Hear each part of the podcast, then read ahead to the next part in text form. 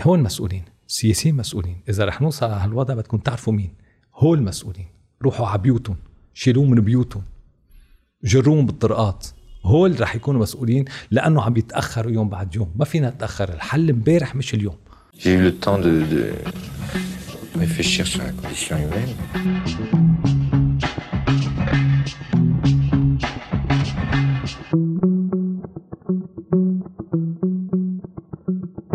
كريم دهيل، بونسوار. بونسوار. آه، نحن نحن مبسوطين تكون معنا اليوم بالسردة، لأنه في كتير قصص بدنا نفهمهم، وبفتكر مش مش بس نحن. وأنا مبسوط كون معكم كمان كمان بعد ما شاهدت حلقاتكم مبسوط كتير كون معكم. آه، نحن اليوم معك لنفهم شوي حالة لبنان من ميلة الاقتصاد ومن ميلة الميل، إذا فينا نقول هيك، لأنه أنت خبير مالي وضرائبي وتعمل كتير قصص. إذا فيك تعرف شوي على حالك وتفسرنا شوي شو عم تعمل، وتفوت بالمواضيع اللي نحن بدنا نحكيهم معك. أكيد أكيد رح أجرب بصورة كتير سريعة، يعني أقول حتى يقدروا المستمعين والمشاهدين يقدروا يعرفوا بأي إطار عم بشتغل، يقدروا يشوفوا ليه عم بحكي عن كل هالمواضيع. أكيد أهم يعني أهم شغلة فيه والصفة بالنسبة للي عم بعمله إني محامي. يعني بفتخر انه اكون محامي وكون منتمي لنقابه المحامين ببيروت. وكمان في شغله بفتخر فيها كتير كمان، يلي هي اني بعلم بعلم بالجامعه، استاذ محاضر بالجامعه السوريه بكليه الحقوق والسيونس بوليتيك.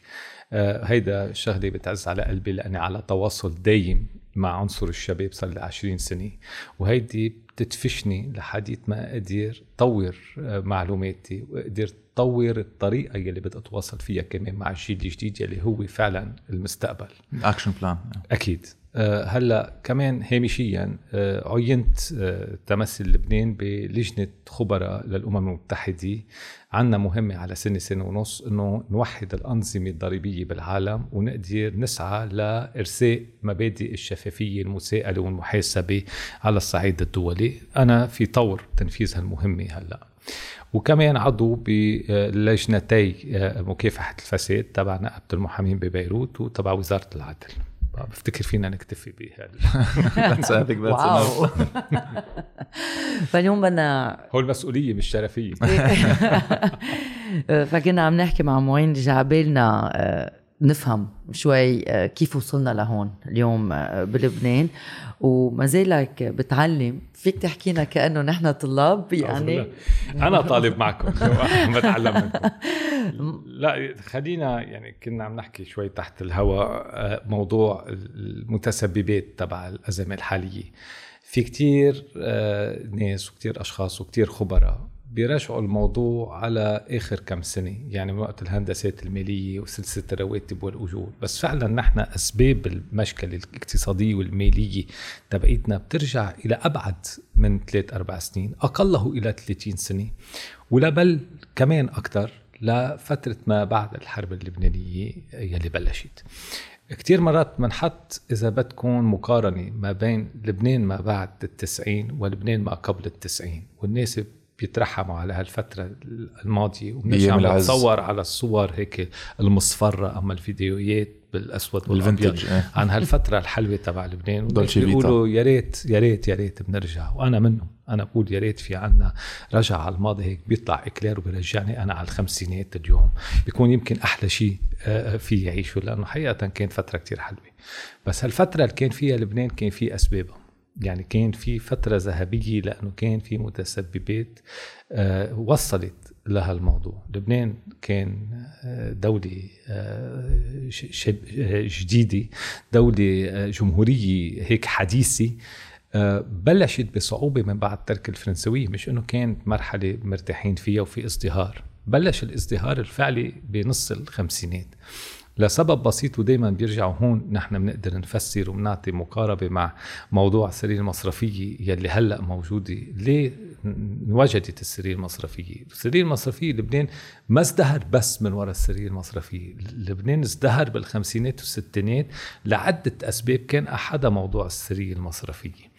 لأنه بالخمسينات صار في بالمنطقة دايما لبنان كان بهالحالة، وقت تروق بلبنان تخرب بالمنطقة، وقت تروق بالمنطقة بتخرب بلبنان. إذا ملاحظين بقى لبنان بالخمسينات ستينات خربت بالمناطق التانية بالبلدان التانية، وصار في انقلابات عسكرية وانقلابات على الملوك، مثل بمصر قلبوا الملك فاروق، إجا جمال عبد الناصر. بسوريا كان في انقلابات كل يوم حتى مرات، الشيشكلي وغيره. بالعراق قلبوا نور السعيد والملك فيصل، وإجا صدام حسين فيما بعد، وليبيا والسودان واليمن. يعني صار في انقلابات بكل المنطقة، يلي أدت أنه بهالمناطق كان في طبقة ميسورة، كان في طبقة مع مصاري وبرجوازية خافت من هالانقلابات، قررت تروح تحط مصرياتها بمطرح. كان بالأول يروحوا على سويسرا يحطوا المصاري بسويسرا، إلى أن اكتشف ريمو أدي العميد ريمو أدي أنه لا، هولي فيهم يقدروا يجوا بلد مثل لبنان أقرب عليهم وأقرب على عقليتهم كمان، ليه ما منيجي بنخلق نحن. وهيك شتوا الفكرة أنه يكون في قانون السرية المصرفية لأنه تحميهم، لأن هو أهم شيء بالنسبة للعنصريات، وما ينكشفوا بالنسبة للطغاة الموجودين بالبلدان اللي هن منتمين لها، ما يجربوا يأمموا ناسيوناليزاسيون تبع كل هالأملاك وهالمصاري. عشان بيسموا لبنان سويسرا شرق. خلأ وما راح نفوت بالتفاصيل، منشان هيك العميد ريمو أدي اللي كان عايز برنامج لانتخاباته تبع أربعة وخمسين طرح موضوع السرية المصرفية، بس ما صار إلى التطبيق إلا بالستة وخمسين. وشي بيضحك يعني، بخبركم لأنه هيك بتسلي شوي المستمعين تمان كون تقنيين. بعتولي أوجو على صوته للعميد ريمو أدي فسر ليه أخذت من أربعة وخمسين إلى ستة وخمسين تا ينمضى قانون السرية المصرفية. وقال أنه خلال كل هالسنوات كان الرئيس كميل شمعون مع منه محبس قانون السرية المصرفية لعدة أسباب مشروعة، فيما بيناتها التهرب الضريبي اللي بعدنا لليوم عم نحكي عنه. وقت راح لعنده وزاره بالقصر الرئاسي، ما كان ببعبده وقتها، كان بغير مطرح، إجا فات لعنده وبلش يحكي، وكان يعني عنده كتير هيك، كان حدق العميد ريمو أدي وسريع. بقى اجا قال له، فسر له للرئيس شمعون، كانوا على خصومه لأن الرئيس شمعون كان بتسبب انه حطوا لمطران قريب من ريمو أدي عبوة ناسفة كانت روحته، كان في خصومه سياسية. اجا عم فسر له قال له هالقانون كتير مهم وتجو تصوت عليه بالبرلمان، بس بده الرئيس يقدر يمضي تيقطع كقانون. قال له ايه بس انا ما بدي يطبق على اللبنانية، بيطبق على الأجانب شوي، مثل ما عكس اللي عم بيصير هلا يعني. قال له ليه ما بدك يا اللبنانية؟ قال له اللبنانية بيزعبروا، يعني لبنان رح يستفيد من السرية المصرفية تيتهربوا من ضرائب، نحن بحاجة اليوم لضرائب بلبنان. قال آه عظيم اوكي، آه حط لي هون الملاحظة تبعيتك، انا فخامة الرئيس رح اطلع قدام الاعلام هلا كلهم ناطرين لان كلهم يشوفوا شو بده يصير بالهيدا، رح اقول لهم انه رئيس الجمهورية وافق على القانون بس استثنى اللبنانية بيعتبرون حرامية وزعران وسرقين. بقى راح الرئيس شمعون دغري راجع ومضى له القانون على بدون استثناء. هيدي كل شيء تقول انه وقتها ايامتها كان الوضع مختلف عن اللي نحن فيه اليوم، كانت الظروف بدها وبتتطلب انك تجيب استثمارات من الخارج ولو كان على حساب مصلحة الخزينة، لأنه الخزينة ما كانت فيها تأمن من اللبنانيين ونشاط اللبنانيين الموجود زادت الكمية من الأموال اللي كان فيها تتأمن عن طريق الاستثمارات الأجنبية اللي بنسميهم فورين دايركت انفستمنت. وبالفعل وقت تطبق قانون السرية المصرفية انفتحت مثل هيك، انفتحت الأجواء بلبنان. صاروا بالستينات كانوا يقولوا إنه كانوا يخلقوا بكل قابل باب بنك، يعني كل ما يخلق باب يخلق بنك بلبنان. وصار في ازدهار كبير ساعتها للقطاع المصرفي والقطاع اللي شو عملوا المصارف، ما كانوا يعملوا ما بيعملوا هلا بتحط مصريتك بتاخد فايده. المصارف كانت تستثمر وديع الناس بمشاريع واعده، منشان هيك صار في اوتيلات، صار في آآ آآ مطاعم، صار في مؤسسات يعني سياحيه، وكمان كان في مصانع ومعامل وبالزراعه عمروا البلد، يعني عمروا البلد وازدهر البلد لتحديث خمسة وسبعين. ما كنا عايزين ضرائب، يعني اللبنانيه ما كانوا يدفعوا كتير ضرائب لانه كان بيكفي النمو يعني الجروس اللي كان فيه كان بيكفي منه لوحده يقدر يعيش الدولة. وبقيت هالحالة البحبوحة موجودة لما بعد الحرب للتسعين، يعني رغم الدمار رغم كل اللي صار. هلأ السرية المصرفية بلشت تستعمل بصورة عكسية أما بصورة سلبية بعد الحرب، لأنه استعملت ليقدروا يقطعوا سلاح وتقدر منظمة التحرير الفلسطينية تستعملها تتعمل كل التفجيرات وخطفوا الطيارات وميونخ وما ميونخ وإلى آخره، كله قطع عن طريق سرين مصرفية بلبنان. وكل كل المسؤولين اللي كانوا والأمراء الحرب خلال الحرب قطعوا كل أمورهم، وإذا بدك الرواسي بالرواسي يلي بعتوها للبنان السامة يلي طمروها كيف كان يتم التحويلات حتى عن طريق النظام المصرفي بالسرية المصرفية. يعني okay. كل شيء إذا تفتح ملفات الماضي بتقدر تكتشف مين عمل شو وكيف ومين إجا مصاري عن طريق سرية مصرفية. بعد الحرب صار في خيار، يعني نحن دايما أنا بقول بالتسعين كان دين لبنان الخارجي لا يتخطى المليار وثمانمائة مليون.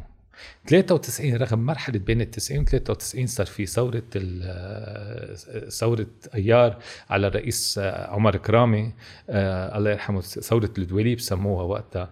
وكل هالمرحلة يلي مرقت ولعب الدولار على الديرة اللبنانية كان ديننا الخارجي وقت استلم الرئيس رفيق الحريري كان ثلاثة مليار دولار.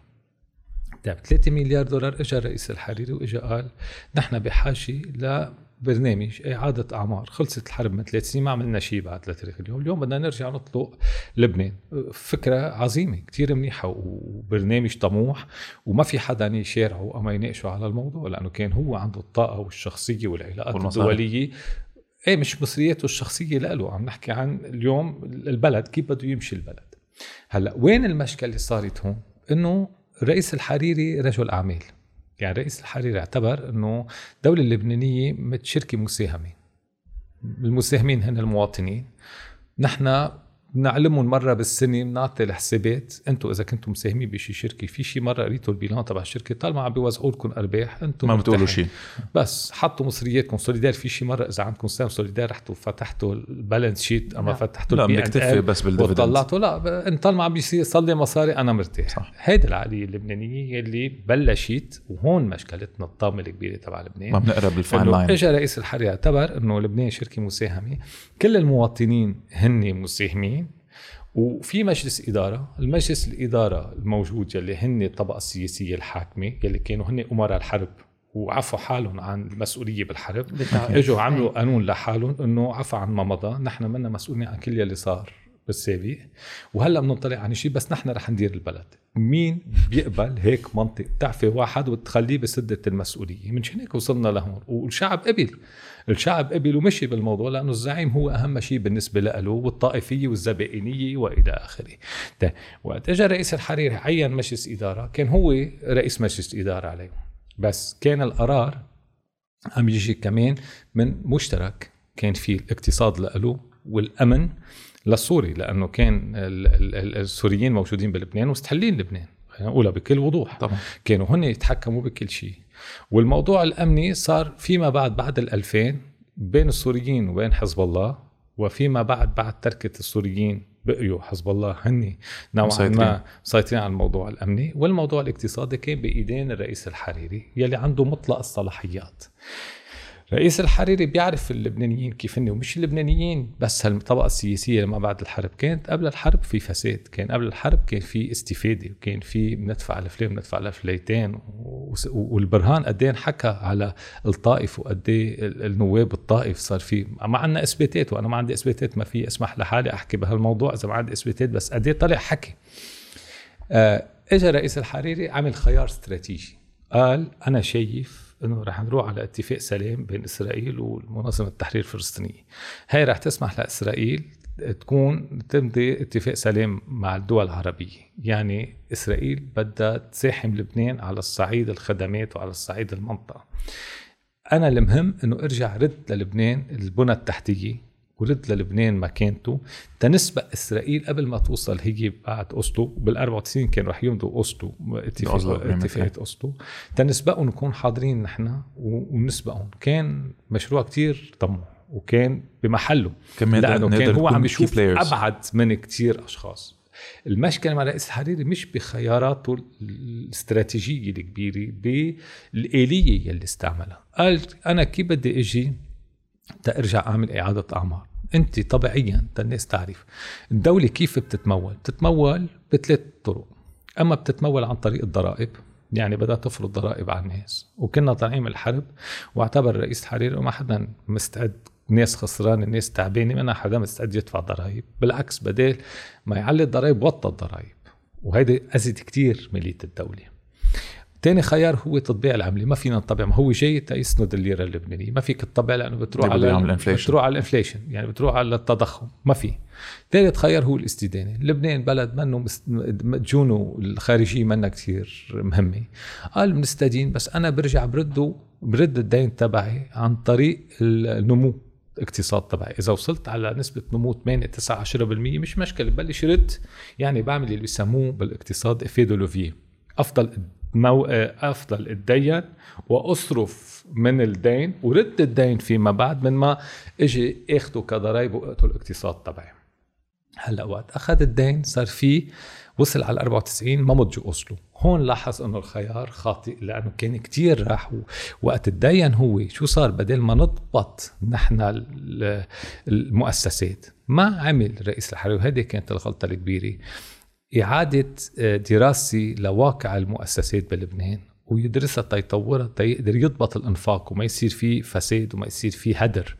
راح المصريات هدر لأنه صار صوري هون بده شوي وهيدا بده هون، الجنرال الموجود هون وبنطلع على عنجر وبننزل من عنجر، والرجل السياسي بال... ما كلك محصصة كانت وقتها عملية الوزارات، إنه الزعيم الفلاني عنده الوزارة الفلانية وهيدا عنده الوزارة الفلانية، منقسم بين بعضنا. وبلشت الكهرباء كمان من وقتها، وقتها أقيل الوزير بأول عهد الرئيس الحريري، أقيل للوزير جورج فريم، هو استقال بس أقيل أساساً فعلاً لأنه ما كان ماشي بهالبلوتيكا تبع قصة العمليات والتلزيمات التلزيمات الفاسدة اللي كان بدها تصير، اللي كان بدهم يستفيدوا من وراها، شلوا وقالوا لا لأنه هيدي بدها تفتح شهية كل المسؤولين.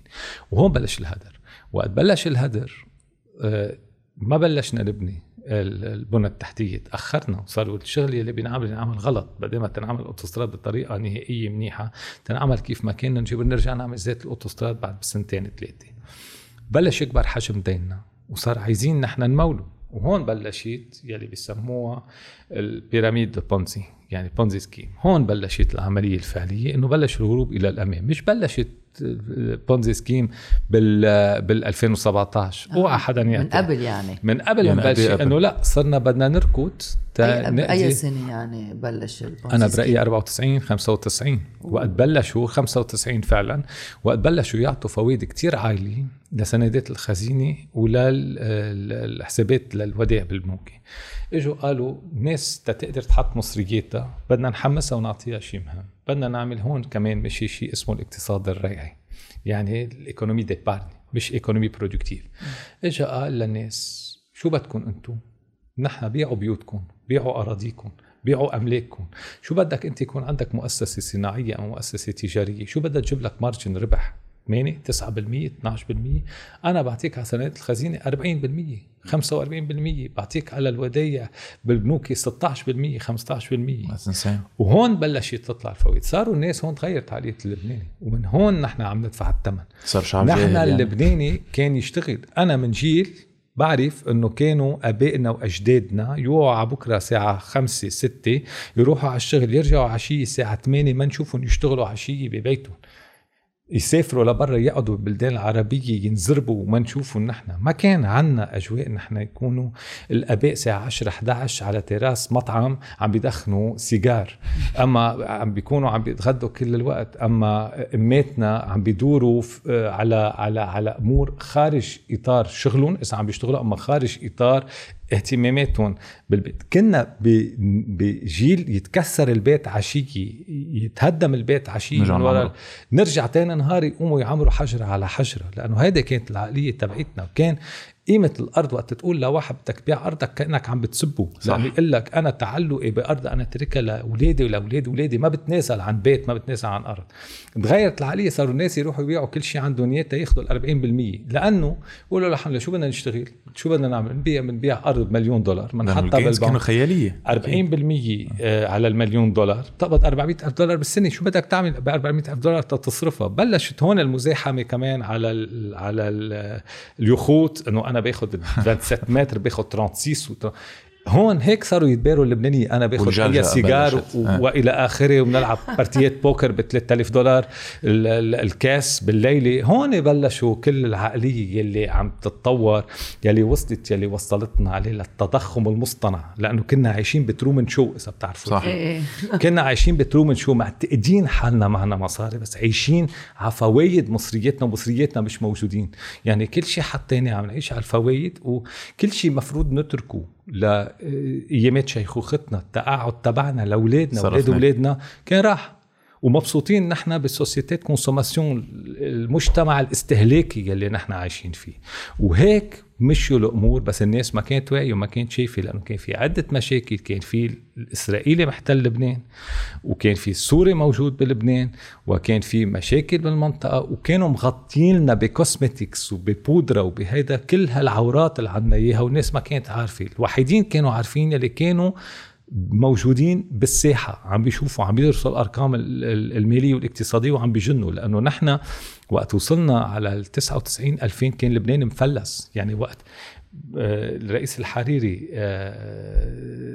بين السنتين بقى فيهم، يعني هلأ وصلنا تنكون بالبروغريسيون هيستوريك تبع الموضوع، وقت صار بلش يعطوا فوائد، صارت تكبر البيراميد بونسي. لبنان كان تقريبا ثمانية وتسعين وقت انتخب الرئيس دحود وعملوا انتخ و... و... واجا رئيس الحص محل الرئيس الحريري، كان بوضع كتير سيء. اجا رئيس الحص جرب يرجع يعمل اعاده، بس كان المشكله اكبر بكتير من هيك، وما كان بيقدر هو يعني ينفذ السياسه اللي كان بده اياها، لانه كان في تدخلات سياسيه. لحديت ما رجع الرئيس الحريري بالانتخابات تبع الألفين مع زخم شعبي. وقت اجا رئيس الحريري بالألفين التعص من التجارب اللي كانوا موجود. يعني فهم رئيس الحريري أنه كانت السياسة الاقتصادية تبعيته خاطئة، وجرب يصلحها. هيدي الناس اللي ما بتعرفها بيقولوا إنه إيه كل عهد الرئيس الحريري. لا، رئيس الحريري ما بعد الألفين غير رئيس الحريري ما قبل الألفين، لأنه رئيس الحريري سعى تيعمل باريس واحد، سعى تيعمل باريس اثنين، ومش دفاعا عنه. أنا أنا معروف إنه ضد سياسة الرئيس الحريري من الأول للآخر، الله يرحمه، بس بدك تعطي للواحد حقه. حاول، لأنه أجوا الدول مثل كنا بوضع مشابه للوضع اليوم. إذا بترجعوا على الحيثيات تبع ألفين وواحد زيت الشيء، بس كان عنا وقتها مصداقية، بعد باقي شوية مصداقية، سواء عن طريق الرئيس الحريري اللي كان عنده علاقات كتير قوية بالدول، أم لأنه لبنان ما كان فرجة إلى فرجة خلال عشرين سنة يلي مرقت للألفين وعشرين. الناس ما بقى تصدقنا بقى بالألفين وقت كان مفلس البلد، لأنه كان مفلس فعلا البلد. اجوا الدول المانحة والصندوق النقد والبنك الدولي نفس الشيء مثل هلا، قالوا له للرئيس الحريري تنساعدك، بدك تساعد حالك، بدكم تبلشوا تعملوا اصلاحات، بدكم تفرضوا ضرائب جديده، تزيدوا الايرادات تبعولكم، واذا قنعتونا ساعتها نحن منمولكم ومن ساعتكم تستمر. وهيك صار، وطبقوا رسمه من القوانين بال2000 ألفين وواحد ألفين واثنين، فوتوا الاتفاقه، ما كان في اتفاقه، مزبوط. حطوا ضريبه على الفوائد وعلى سندات الخزينه، ما كان في ضريبه على الفوائد وعلى سندات الخزينه. حضروا لقانون ضريبة موحدة على الدخل، حضروا لقانون تسوية يدفشوا الناس ويوسعوا قاعدة المكلفين، يعني يزيدوا الناس اللي بيدفعوا الضرائب. عملوا عدة إصلاحات بالألفية بالألفية الثالثة، بالأول كم سنة ألفين وواحد ألفين واثنين ألفين وثلاثة، لحديتنا نرجع ننطلق. بس هون كمان كان في بين يعني كان في تضارب بالرؤية بين الرئيس لحود والرئيس الحريري، وخصومة مستمرة. وبلشت وقتها تبين الأمور، صار في قصة ناين إليفن، وصار في العراق، وصار في أفغانستان، وتغيرت سياسة الدول بالنسبة للبنان وبالنسبة لسوريا. ورحنا مثل ما بتعرفوا على مرحلة ألفين وأربعة وألفين وخمسة واستشهاد الرئيس الحريري. وقت وصلنا على هالوضع كان في فرصة للبنان، طلع السوري من لبنان، كان في فرصة للبنان يرجع يبني حاله يبني حاله رغم الصعوبات اللي كانوا. وجاي عدة فرصة للبنان ما عرف استفاد منها. ألفين وخمسة كان عنا إذا بدكم حالة وطنية اجتماعية جديدة كانت تسمحنا نبني على شيء، بس كان بعدنا علقانين إذا بدكم المشاكل والعقد يلي عنا إياها، يلي ما طلعنا منها، العقد الطائفية والعقد الزبائنية والحزبية. كنا بعدنا خايفين من بعضنا، يعني رغم أربعة عشر أذار كان في حذر متبادل من الكل يلي وصل لهالانتخابات تبع ألفين وخمسة يلي بالاتفاق الرباعي رجع جاب نفس الاشخاص تقريبا مع فوارق صغيره، وجاب هالاشخاص ذاتهم. وكان في فريق تاني اعتبر حاله منه ممثل ومنبوذ راح اتفق كمان مع احد الفرقاء، والفتنه بالسياسه السياسيه يلي بلشوا يشتبكوا مع بعضهم تشابك مصالح. م. ما بقى في قرار، لانه كان وقت الطائف كان الصوري هو يكون الحكم. بعد ألفين وخمسة ما عاد عنا حكم، وخلال فترة بين ألفين وخمسة ألفين وثمانية ما كان في حكم أبدا، من شين هيك وصلنا على المشكلة إلى أن ثبت حزب الله سيطرته بعد خمسة سبعة أيار، فرجع أنه هو الوازني أمنيا، صار هو الحكم نوعا ما، وصار كل شيء ينعمل من بعد ألفين وسبعة ألفين وثمانية صار بالتوافق التام وتقاسم المصالح ما بين الأطراف السياسيين الموجودين، وما حدا ما استفاد، كل واحد أخذ شقفه وكل واحد. بالألفين وثمانية إجينا الفرصة الثانية الفرصة الثانية وصار في المشكلة المالية بالعالم، وصار في كل الرساميل اجت صوت لبنان، لأنه لبنان ما كان عايش المشكلة المالية الموجودة برا، كان بيعطي فوائد. وزيادة عن هيك ألفين وعشرة اجينا فرصة أكبر كمان، اجينا فرصة أنه كان الجلوبال فورم بلش يجتمع ويضيق على المراكز المالية مثل سويسرا ولوكسمبورغ وغير بلدان على موضوع التهرب الضريبي وعلى موضوع السرية المصرفية وسنغافورة وهونغ كونغ. صار في عنا رازية من قبل كل الناس اللي كان عندهم حسابات ما بيعرفوا لبنان. أنا في ناس اجوا لعند التلفون يقولوا لي ويلو ليبان شو الكارت، اجوا حطوا مصرياتهم بالقطاع المصرفي اللبناني. اجا كتير مصاري فعلا على لبنان من ألفين وثمانية ل ألفين وعشرة. النمو تبعنا اذا بتشوفوا النمو تبعنا وصل ل تسعة ونص بالمية بال ألفين وتسعة ألفين وعشرة، بدل ما نحن وقتها نعمل كل اللي كان لازم نعمله، نظبط سلسله الرتب وقتها ورواتب تنعطي حقهم للمصريين، بس مش قبل ما ننظف تنظف الإدارة. لأن الإدارة عنا اليوم بتاريخ اليوم ثلاثمية وثلاثين ألف موظف، بيناتهم في بالقطاع العسكري في مئتين وشوي، وعندك من موظفين الدولة على هذا الشيء زايد عن الحاجة، وبتشوف أنه في مطارح لا في نقص. ما جينا زبطنا وشلنا المحسوبيات، في ناس بيقبضوا ما بيشتغلوا، في ناس بس على المحسوبيات. ما جينا عملنا لين public administration، ما جينا ننظف الإدارة وبعدين نزيد الرواتب للي بيستحقوا، وطلعنا من الزبائنية. يعني جينا كفانا بنفس الطريقة، أنه كان في كل ما في انتخابات في زبائنية زايدة، زدنا إذا بدكم الرشوة وزدنا المصالح وزدنا التخصيص. كنت عم تقول بال2017 وقتها وظفوا خمسة آلاف وثلاثة عشر ثلاثة عشر واحد. إيه بس نحن عم بحكي ألفين وعشرة. أوكي. ألفين وعشرة ما استفدنا تنرجع نظبط ونعمل إصلاحات مثل ما كان لازم نعمل، فوتنا الفرصة علينا. اجت حرب سوريا ألفين وإحدى عشر وبعتت لنا مليون ونص ديجي، وانكسرنا وانضربنا وبلش العالم يتغير وما بقى يقبلوا. يعني صار لبنان مشبوه تدفشوا تجبروا يفوت بالجلوبال فورم والدول يلي تبادل المعلومات الضريبية، وبلشوا الناس يرجعوا يسحبوا مصرياتهم وقتاً، وما بقى في سرية مصرفية على الغير مقيمين. وصلنا على ألفين وسبعة عشر، بعدين ما هون بال ألفين وسبعة عشر بعد انتخاب الرئيس عون ينعمل عملية إصلاح فعلية. جينا نحن كان في انتخابات ألفين وثمانية عشر، عملنا هالتوظيفات، أقرينا سلسلة الرتب والرواتب، عملنا الهندسات المالية لإنقاذ مصرفين بالأول وبعدين باقي المصارف تحت ذريعة أنه لا تننقذ الاقتصاد والمال. غلط. كل هالعمليات انعملوا بالألفين وستة عشر ألفين وسبعة عشر ألفين وثمانية عشر، كلها لأنه كان في أسباب سياسية ومصلحة للأطراف السياسيين، كلهم كلهم استفادوا من هالمصلحة، لأنه كلهم وظفوا وكلهم اشتغلوا وكلهم عملوا. عبينا بعد زيادة إذا بدك الفجوة اللي موجودة، زدنا الحمل علينا وما معنا شيء. وبلش ساعتها يوقفوا توافد التوافد أما رفض لبنان بالأموال اللي كان هو تجي من الجاسبورة اللبنانية والغير مقيمين والناس اللي بلشوا ليه، لأنه هو الناس إسكيا يعرفوا بلشوا البنوك يعطوا ستة ونص وسبعة وثمانية. في كتير ناس صاروا حاسين عارفين أنه رايحين على على فايتين بالحيط، مثل ما صار بعدة بلدان، مثل ما صار بالأرجنتين، ومثل ما صار باليونان، ومثل ما صار بقبرص، ومثل ما صار بألبانيا قبل. وفي عدة دول كانوا عايشين نفس التجربة اللي نحن عايشينها.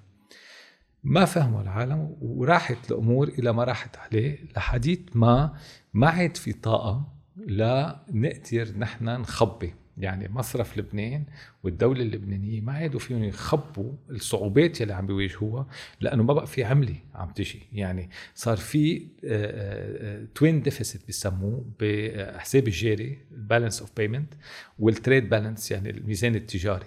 إجمالا في عندك واحد منهم فيه عجز، مش الاثنين. نحن كنا نضلنا نجمد الحساب الجاري، يعني البالانس اوف بيمنت كنا نجمدها لأنه كان يجينا مصاري من برا.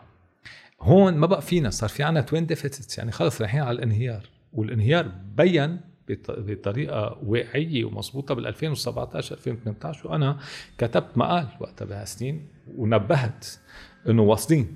انتبهوا يا جماعة، وصورت الوضع اللي نحن فيه اليوم من وقتها وقلت انتبهوا إذا ما عملنا شيء واصلين لهالوضع. وصلنا. طبعا عندي سؤال، أنت كنت عم تحكي ب ألفين وثمانية نحن كان عنا فرصة نرجع نظبط حالنا. بعتقد في كتير عالم فكرت إنه رياض سلامة هو كان البطل أو the savior اللي قدر يتجنب هيدي المشكلة، اللي قدر يتجنب الانهيار الاقتصادي. Is this true؟ أنا بتسألني رأيي بحكم على النتيجة، ما بحكم على النوعية. يمكن بمرحلة من المراحل أكيد الشخص عنده كفاءة كتير كبيرة وما كان قدر دير مصرف مركزي خلال كل هالسنوات وقام بكل العمليات اللي قام فيها ودارك أزمات، إذا ما كان عنده الكفاءات اللازمة. بس مش المهم يكون عندك الكفاءة بس، المهم النظرة واستراتيجية وين بدك توصل. وقت أنت عارف أنك عم بتمول فجوة ما في أي إمكانية لردمة، يعني كأنك أنت عم يعني عم بتساهم عم بتساهم بصورة غير مباشرة بهالفجوة. هو دايما بيقول الحاكم إنه أنا مجبور كنت دين الدولة، ودايما بيستعمل، لأنه دايما يعني بيستعمل مادة بقانون النقد والتسليف اللي هي المادة واحد وتسعين إنه بتلزم مصرف لبناني مول الدولة. بس المادة إذا بدي أقريها للآخر، وهيدا الناس اللي ما بتعرفوا، الناس ما بتروح بتقرأ المادة، حتى الناس يلي اختصاصهم ما بيروحوا بيقروا المادة. المادة بتقول ما بتدين إلا بظروف استثنائية وإذا ما عندك أي خيار آخر. أنا بفهم ببعض الظروف، الحرب ألفين وستة، استشهاد الرئيس الحريري والمشي، بس ما بفهم عن ثلاثين سنة ضلك تمول الدولة وأنت عارف إنه الدولة ما فيها ترد، عارف إنه الدولة إيه، وعارف إنه اقتصادنا ما فيه رد. لأنه وين المشكلة؟ الناس ما عم تفهم كيف بترد المصاري اللي بتدينها للدولة. بترد المصاري اللي عم تديرها للدولة عن طريق نمو اقتصادك. كيف بده ينمى اقتصادك إذا ما عندك ولا قطاع زراعي ولا قطاع صناعي وانت مرتكز بس على القطاع الخدمات يلي أي مشكلة ها. سياسية أما أمنية بالمنطقة بيهز قطاع الخدمات وبيكسر أي تغييرنا. إذا بدك مزاج من البلدان العربية، ما صار مع السعودية ومع الإمارات، ما بدهم يبعثوا راعيهم على لبنان، بيضرب لك أنت السياحة تبعيتك. ما فيك تنتكل. وكان يقول جبران خليل جبران نويله لأمة ما بتاكل من اللي بتنشو وما بتلبس اللي بتنشو. هيدا كتير معبر من أيامات زمان. أنت ما عرفت تشتغل اقتصادك المنتج، وهيدي مشكلة الكبيرة تبع تبع سياسة حاكمية مصرف لبنان، إنه انتكلنا إنه معلي الناس رح يضل عندها ثقب لبنان والجاسبورا اللبنانية والمستثمرين رح يضلون يمولوا، ومنربح وقت لحديث ما يتغير يتغيروا السياسيين ويمكن بيغيروا الإطار. بس لا، مش هيك ترتكز. أنت رجل علم وأنت رجل اقتصاد وأنت بتعرف إنه رح توصل على مطرح بدو ينهار الاقتصاد، وهيك صار انهار الاقتصاد. وهرم بونزي فرط فرط ومنشان هيك كان لازم تديرك. وقت انت وصلت وشفت انه خياراتك غلط، انا بطلب شغله واحده بس، ما بطلب اكتر من هيك. ما بدي انا حاسبه ولا على شيء، بدي حاسبه على شغله واحده، الاعتراف انه اخطا.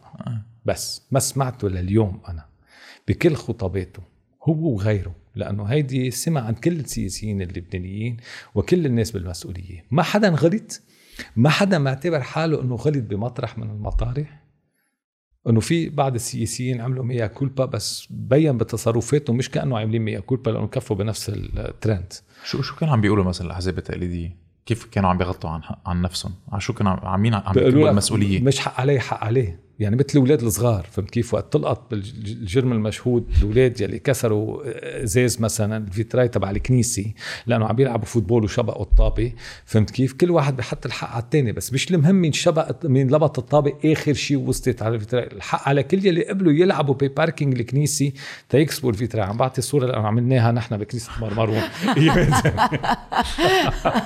وكمان المهم مين مين قبل، مين شارك. آه. الكل شاركوا، مش المهم انه انا ما مف... انا مش حق علي هوليك ما خلوني.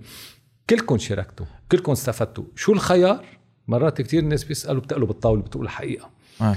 انا من الناس اللي بيقولوا بدك تقول الحقيقه كيف ما كانت، كيف ما كانت الحقيقه بدك تقولها، بدك تتحمل المسؤوليه. وقت تكون فشلت ولو انت تكون على حسن نيه، ولو تكون اشتغلت عملت يلي فيك تعمله بس ما قدرت تنجح، مش عيب تقول أنا ما نجحت بدي أترك. بكل دول العالم الرائعة متقدمة واحد بيفوت على السياسي بيجرب ما بينجح بيقول صاري ما نجحت، بيروح بيقعد على جنب. منا منا زمي منا، والعالم بتصوت لغيره. مش عيب انك تكون، بس عيب انك تكون فاشل، وعيب انك تكون فشلت. مش بس تكون فاشل وغير كفو، تكون فشلت وتضلك بذات المركز تتغطي الناس. صار مش فشل، صار اجرام. نحن الناس اللي فشلوا بلبنان مش فاشلين، مجرمين، لانه ضربوا. نحن الجيل الامراء الحرب يلي بعدهم اليوم بالمسؤوليه ضربوا جيل بالحرب، لوست جينيريشن، يلي هو الجيل تبعنا ضربنا نحن. هلا هن يلي بقيوا ويلي غيرهم اجوا التحقوا فيهم ضربوا جيلين. ليه جيلين؟ لانك انت عندك ثلاثة وتسعين مليار دولار دين، عندك مية وثلاثة وسبعين مليار دولار ضايعين مفترض يكونوا ودائع مصرفيه. بدك انت الناس يلي مصرياتهم تاخذون تيرجعوا يعملوا تيرجعوا يحطوا مصرياتهم تيمولوا الاقتصاد، ما بقى موجودين. عندك ثلاثة وتسعين مليار دولار بدك تجي تغطيهم تدفعهم للدائنين، وبدك كانوا لشو هو ثلاثة وتسعين مليار تيعملوا بنى تحتيه. ما في بنى تحتيه لأن سرقوا المصريات وما عملوا بنى تحتيه. بدنا نغطي ثلاثة وتسعين مليار دولار بدون مصاري، بدنا نرجع نحط ثلاثة وتسعين مليار دولار تنعمل أما قلب شوي تنعمل بنى تحتيه مع سادر وغير سادر. بلشين مع سادر أحد عشر مليار بيوصل سبعة عشر مليار وأربعة وعشرين مليار، هولي كلهم رح يردوا علينا فوائد ونرجع نرجع ندفعهم. كيف بدنا ندفعهم؟ بدنا ندفعهم بالضرائب، بدنا ندفعهم بالمنزريك. يعني بده يصير اللبناني مثل ما بتعرفوا اليوم انه المغربي كان بمشكله مثل مشكلتنا المغرب بالثمانينات، عملوا كل الاصلاحات اللازمه وطوروا المغرب، بس تعرفوا انه بعده الكابيتال كنترول اليوم بالمغرب. تعرفوا انه المغربي وقت يسافر برات المغرب ما بيقدر يستعمل الا مبلغ صغير من المصاري. انا بعرف شخص من أغنى الأغنياء بالمغرب بيقول لي وقت بروح على فرنسا بحس حالي فقير، بصير فكر إذا باخذ تاكسي عشية لأنه بياخد مترو بالنهار، وهو من من الأشخاص الوجهاء المغرب. بيقول لي بياخد مترو بياخد عشية تما أكون عرض حالي لمشكلة بالمترو بفكر مرتين لأنه ما معي مصاري. بعدهم لليوم ما طلعوا منا وعم يدفعوا ضرائب وعم بيتحملوا. إن شاء الله نحن مفتكرين إنه هالحالة بكرة هيك بيتغير، بيجينا شي ثلاثة أربعة مهضومين، فهمت كيف؟ اشتغلوا مع صندوق النقد أما البنك الدولي وخلص طلعونا من المشكلة وردوا لنا مصرياتنا وما بقى في شيء. ما حدا رح يرد لنا مصرياتنا، الاقتصاد بيرد لنا مصرياتنا. بس قبل ما يرد لنا مصرياتنا الاقتصاد بده ينتج لحديث ما يكون في عنا شيء اسمه sustainable development sustainable growth، يعني نمو مستدام. نمو مستدام بيمشي الاقتصاد، بيخلق بنى تحتيه اللي هي بتجيب مشاريع واللي هي بترد للاقتصاد، بترد لنا شوي شوي مصرياتنا. م. يعني نسو انه سنة الجاي اما بعد خمس سنين يلي مراهن هلا انه هو بعد خمس سنين بيجوا مصرياته بيشتري سياره بورش جديده. نسو البورش، نسو البورش، سياره كلها بعض. خلينا ديجا ناخذ قطع غيار قبل ما تجيب البورش. نسو البيوت الضخمه خمسمية متر، وقت واحد بيتجوز بيكونوا اهله بعدهم بيهدوا بيت خمسمية متر بالكاريدور اما غير مطرح. نسو هالمواضيع. بدك انت تشتغل، بدك تشتغل وتحط مصاري وتاخذ لون من البنك سبسيدايز لون تقدر تشتري البيت بعرق جبينك. هيك بده يصير لبنان. بس ليه ليه وصلنا على حالنا لهون؟ كان عنا إمكانيات نحن نقدر نطلع من هالمشكلة كلها. على فكرة كنت عم تقول إنه السياسيين بيكبوا المسؤولية على حدا. أنا لاحظت بس اجى مكرون اتهمهم كلهم كفاسدين ولا واحد قال لا، لأنه بيعرفوا اعترفوا بيسكلي إنه هن كلهم عن جد فعلا كانوا فاسدين.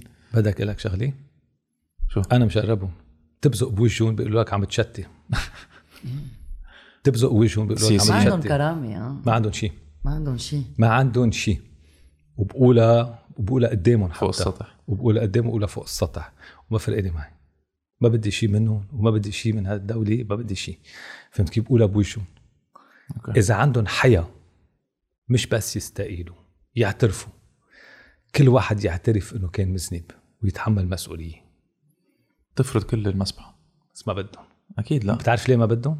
لانه ما في محاسبه، لانه وقت بيرجعوا على الضيعه تبعيتهم بيرجعوا على منطقتهم بيصيروا كلهم معالي الوزير سعاده النائب شو بدك، بيجوا بيقعدوا خبرنا وين رايحين. اللي هو رح يخبرهم وين رايحين، ما هو اللي جابهم على جهنم، هو اللي جابهم على جهنم. هو بده يقول لهم كيف بدهم يظهروا من جهنم، هو بده اياهم يبقوا معه، لانه الله ما رح ياخذه لفوق، هو رح يتركه بجهنم.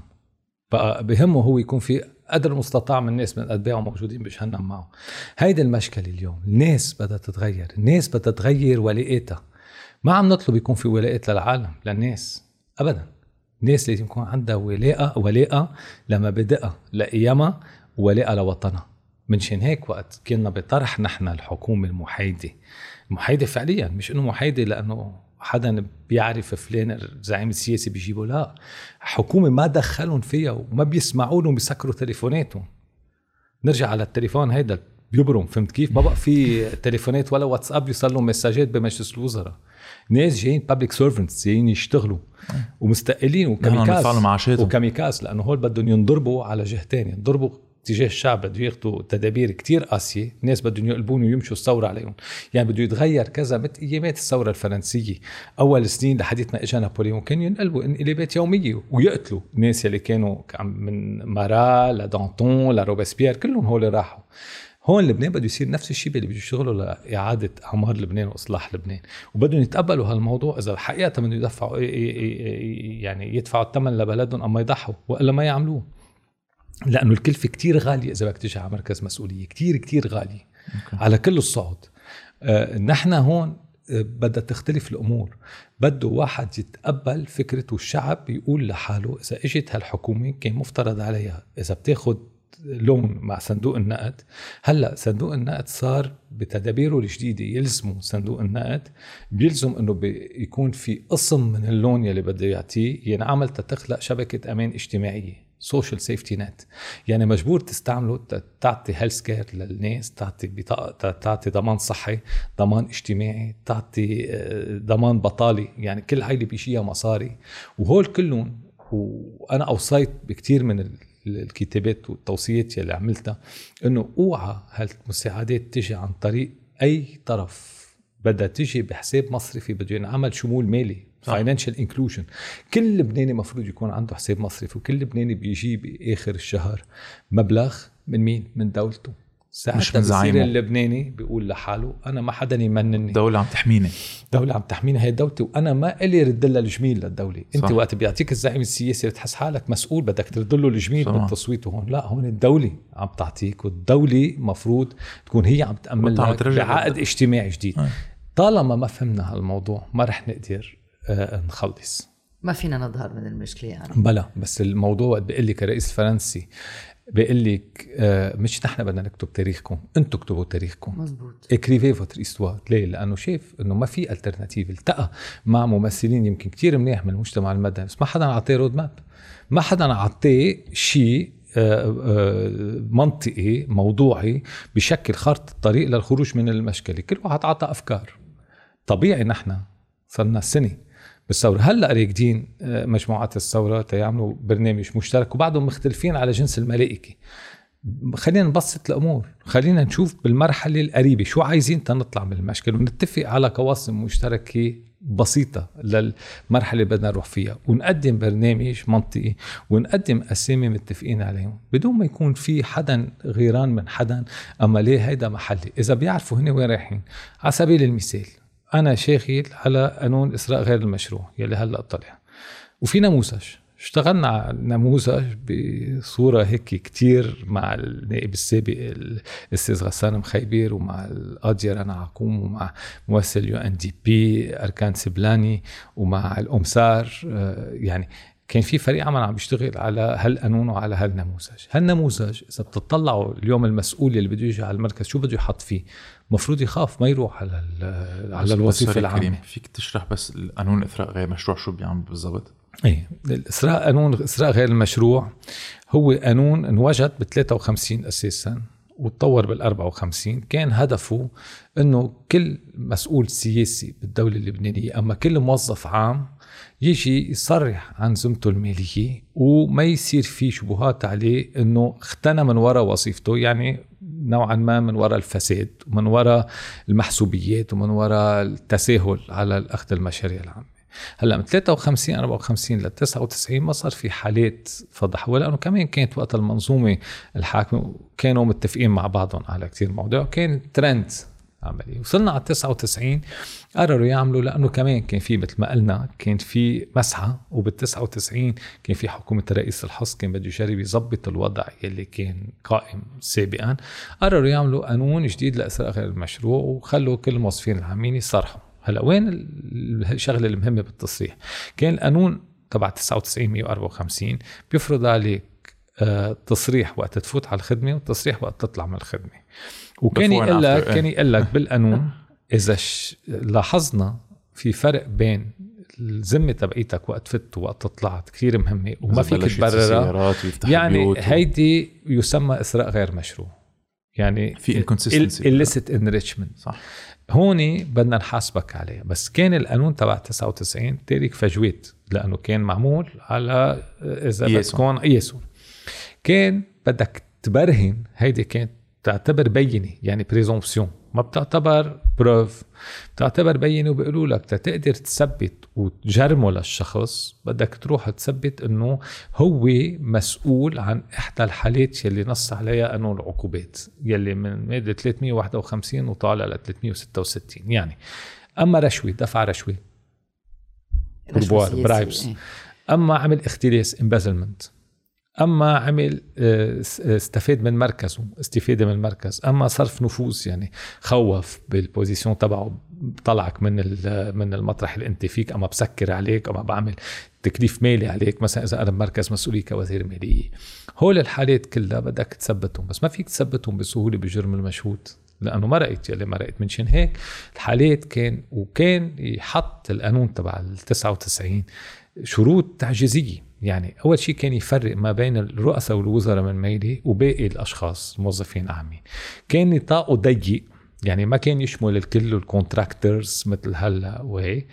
وكان وقت واحد بده يبلغ عن حالة إسراء غير مشروع كان بده يدفع كفالة خمسة وعشرين مليون ليرة، ومش كل الناس معها خمسة، عم نحكي خمسة وعشرين مليون، مش هلا عم نحكي خمسة وعشرين مليون كانوا يشكلوا ستة عشر ألف دولار، يعني سبعة عشر ألف دولار وقت تدفعهم. سو بس ترفع هيدي ال... تدفعها، مش بس هيك، هيدي ماشي، هيدي هيدي الش... الحلو إذا حفظ الملف، يعني ما لقوا شيء وقلت لكم أنه صعب تقدروا تبرهنوا، فيكم تبرهنوا أنه في فرق بال... بالذمة، بس ما فيكم تبرهنوا أنه صارت صار أنه عمل أي من الحالات اللي موجودين. بيحفظ الملف القاضي التحقيق أما المدعي العام، وإذا حفظ الملف بيطيروا خمسة وعشرين، بيدفعوكم غرامة لا تقل عن مئتين مليون و... وفي حبس، يعني بيحبسوكم، يعني يلي بده يجي يبلغ ما حدا حيسترجع، ما حدا استرجع، مش ما حدا بيسترجع، ما حدا استرجع. وما كان في حماية كشف الفساد، يعني الويسل بلوورز، من شانك ما حدا كان استرجع. وزيادة عن هيك شوفوا قد ايه كانوا قوانيننا معمولين على التطبيق، كانوا يفرقوا بين الرؤساء والوزراء وباقي الموظفين. رئيس ووزير لا ما بنحاكمه لأنه عملوا الشباب بالواحد وتسعين وقت عفوا حالهم، وقت عفوا حالهم عملوا بالدستور بالطائف انه الوزير والرئيس والرئاسه، رئيس الجمهوريه ورئيس مجلس النواب ورئيس مجلس الوزراء، لا مش رئيس مجلس، رئيس مجلس الوزراء والوزراء ورئيس الجمهوريه لا يحاكموا الا قدام المجلس الاعلى للرؤساء. وكيف توصلوا لهذا المجلس؟ المجلس الاعلى شوف شو حلوين بدك بدك الخمس، يعني عشرين بالمية من النواب يقدموا عريضة انه بدنا بدنا نحاكمه. يعني اعتبر انت اليوم وزير اشغال، وانت تبين اليوم كوزير اشغال انك انت عامل تجاوزات، بدنا نتشك عليك، بنروح بنحكي مع نواب، بدك عشرين بالمية من المية وثمانية وعشرين، يعني قد بيطلعوا شي ثلاثة وعشرين أربعة وعشرين نايب. بدك ثلاثة وأربعين. ما في كتلة غير كتلة لبنان القوي اليوم في عندها هالحجم، كمان ما عندها اياهم كلهم، لانه كتلة لبنان القوي اذا بتحسب بس تبع تيار الوطن الحر بيطلعوا ستة عشر سبعة عشر غير يلي استقالوا منهم، والباقي كتلة نواب الأرمن ونواب الجبل وإلى آخره. بس ما عندك كتلة متراصة إنه في بتشكل ثلاثة وعشرين نائب اليوم. بدك دونك تروح على عدة عدة عدة عدة نواب أم عدة كتل تتقنعهم. كل واحد رح يقول لك إذا أنت اليوم شكيت وزير محسوب علي أنا رح شكي وزير محسوب عليك. بقى الاتفاق ضمن انه ما رح نروح ابعد من هيك بالنسبه لا. هلا اعتبر انه نجحت، انه انت صار في انتخابات نيابيه وقطعت مرحله الخمس اما عشرين بالمية، بتوصل تتدرس الملف. درس الملف تتبعته على الاتهام بده اكثريه نسبيه، يعني خمسين بالمية زائد واحد تتبعته على الاتهام. مستحيل إذا بعدته على الاتهام، الاتهام بده يدرس الملف، بده يحاكمه، يعني بده يبعته للمجلس الأعلى. يعني بدك درست الملف، شفت المقومات، اعتبرت أنه هيدا مذنوب، بدك تبعته على المجلس الأعلى الفعلي اللي مشكل من ثمان قضاة وسبع نواب. بدك أكترية التلتين، يعني أكترية التلتين النواب اللي ما عندك إياه إجمالا تتعدل الدستور، تتبعته للمجلس الأعلى. وصل على المجلس الأعلى عندك ثمان قضاة من أعلى الدرجات وسبع نواب ينتخبوا. هل المجلس الأعلى بده ياخذ أكترية التلتين، يعني بده مينيموم مع عشرة على خمسة عشر، يعني بدك حكما بدك نائبين يكونوا موجودين من ضمن هيدا. من شانيك كتير صعبة تقدر تتخطى كل هالمراحل، يعني مثل كأنك عم تقطع خط ماجينو بالألفين بالألف وتسعمية وخمستعش ستعش، يعني impossible. يعني كم كم أو كمان القضاة ما في استقلالية القضاء، صار القضاة كمان معينين سياسيا. ليه؟ ليه؟ لأن القضاة صاروا عارفين إنه شو ما يكون واحد من القضاة عم بيتحرر من التبعية السياسية، بيقول لك يا أخي أنا كانوا بالأول عم بيعملوا أبطال، يعني ياخدوا قرار مثلا يشوفوا حالهم بالتشكيلات القضائية، قاضي شاطر بمحكمة التجارة مثلا في عنده مستقبل فيكون، بيبعتوا قاضي قاضي منفرد جزائي ب بعلبك، فهم كيف، على خمستعش سنة وبيته ببيروت يعني. إيه؟ بيزحوا بقى. صار القضاة يقولوا لا شو تنعم بلوروا يست كلوروا، خلينا نمشي بال بالهيدا. وبعدين تعلموا القضاة انه لا والله حلوة العملية، فينا نحن نستفيد كمان. بتعرف وقت تبلش تصحط، ساعتها بدك تصحط للآخر مثل الطبقة، يعني أول ما تحط إجرك على الطبقة مش إنه زحطت شوي، أنا بدي أصحط للآخر، بدك تتحمل مسؤولية. هيك القضاء القضاء إذا قبلت تعمل استثناء بدك تصير ماشي بكل المنظومة وحتى توصل للفساد للآخر. okay. بس مش كل القضاة هيك، في قضاة شريفين وقضاة دفعوا ثمنها وقضاة قبلوا يكونوا بقاضي منفرد بآخر لبنان وراحوا للآخر حافظ على كرامته. بس هول كان لازم ينعملوا أبطال اليوم، كان لازم ال... كان لازم الثورة كان الناس الناس يعرفوا فيهم ويدفشون، طيب هول يكونوا بالتعيينات القضائية الجديدة. وكيف منفكها لنوصل، لأنه كلهم فاسدين؟ اللي كيف نفكها نفكها بالعمل بالشغل. يعني وقت بنجي منقول اليوم في عنا مشكلة بدنا نلاقي الحل، ما فينا بس نشخص المرض. رحت عند الحكيم بالمستشفى، عندك مشكلة بعيد من هون بالروية تبعوليك، بس ما فيك تقولي أنا رخلي المشكلة بالروية. الحكيم بيجي بيقعد معك بيمسك لك إيدك، شفتي هالمشكلة الموجودة شفناها هون، ياه هيدي مشكلة كتير كبيرة. الحكيم رايح عنده تلاقي لك حل، يعني الحكيم بده يعمل لك العملية، يعطيك تريتمنت، يعمل لك العملية. نحن شفنا شخصنا المشكلة كيف بدنا نحلها، عملنا في طرق في طرق انا بعطي الطريقة اللي انا عم بشتغل عليها، ما في اعطي الطريقة تبع غيري. شفنا في طريقة مثلا تبع الفساد، شفنا في ظرف مؤاتي يلي هو ظرف نشتغل على قوانين لمكافحة الفساد، ومش انا قبل بلشوا غيري، وذكرت بعض الاسماء تبع الناس يلي حقيقة جنود مجهولين، هو اللي اشتغلوا من سنين وسنين، يلي قبل اشتغلوا على قوانين منظبط بالقانون، لأنه أنت قاعدة مع أشخاص ثلاثة أرباعهم أميين، حتى إذا دارسين ومعهم شهادات أميين ما بيقروا وما بيطلعوا، فيك تقطعينه اللي بدك إياه. اشتغلنا تنقطع بالقوانين كل الوسائل المتطورة لنعلقهم. عم تحكينا عن أمر غير المشروع، شلنا كل هالشروط، شلنا شرط الكفالة المسبقة فيك تقدمها بدون كفالة للهيئة الوطنية، وإذا تقدمها قدام القضاء كفالة ثلاثة مليون ليرة وتنرد إذا إلا إذا تعسفت باستعمال الحق، وما بقى في حبس وما بقى في مرور زمن على حالة الإسراء، وصار الإسراء جرم بحد نفسه. يعني ما بقى بدي أنا بين بجرم المشهود الرشوي، بس خليني أجيب أدلة إنه آه إنه إنه إنه الشخص كان معه مليون وصار معه عشر ملايين وهو معاشه خمس تلاف دولار بالشهر.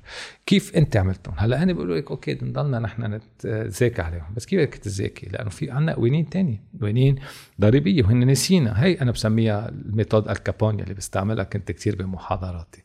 رح نقول لهم نحن أنتو كان معك مليون، أما كان معك مئة ألف صار معك عشرة مليون. كيف عملت من المئة ألف للعشرة مليون؟ أنت معاشك وزير خمسة آلاف دولار بالشهر، أما كنايب ستة آلاف دولار يلي كان. رح يقول إيه بس أنا عندي مصالح تانية، بشتغل وشريك بالقطاع الخاص على يعني. مع زميل لإلي عنده هو شركة للإمبور إكسبور. عظيم، كيف بتقبضهم؟ أنت دفعت ضرائب عليهم؟ لا، لازم ادفع ضرائب. إذا ما دفعت ضرائب ما أنت حطيت القوانين. أنت بالألف بالألفين وتسعتاشر مادة سبعة وخمسين من قانون الموازنة أنت وصفت التهرب الضريبي، وأنت قلت إذا في شيء متوجب عليك ضريبي مفروض تدفعه ما دفعته أما ما صرحت عنه أنت متهرب ضريبيا. وإذا أنت متهرب ضريبيا في قانون مش من اليوم، من ثلاثة وثمانين مرسوم اشتراعي من ستة وخمسين بيقول إنك بتفوت على الحبس من ستة أشهر لثلاث سنين. وإذا مش تحت طائرة هالقانون في عندك كمان قانون أربعة وأربعين اللي هو تبييض الأموال. إذا هالمصرية أخذتهم حطيتهم بالبنك بعتهم لبرا عم بتمو عم بتبيض أموال، بنرفع السرية المصرفية عنك، بنحجز لك أموالك هون وبرا. بدك يعني لا لا لا, لا, لا بدي غير بغير أنا عطوني إياهم. آه مين عطيك إياهم؟ أنا عطوني إياهم. لا بدك تقول لي مين عطيني؟ مدى عطتني إياهم. طيب بينك وبين مدى في رابط علاقة علاقة عائلية؟ لا. لكن إذا مدى عطتك إياهم رشوة؟ لا. أما رشوة؟ أما بأحسن الحالات هبة. الهبة فوق المليون وستمائة ألف ليرة يلي اليوم شو بشكله مليون وستمائة ألف ليرة مئتين دولار يمكن.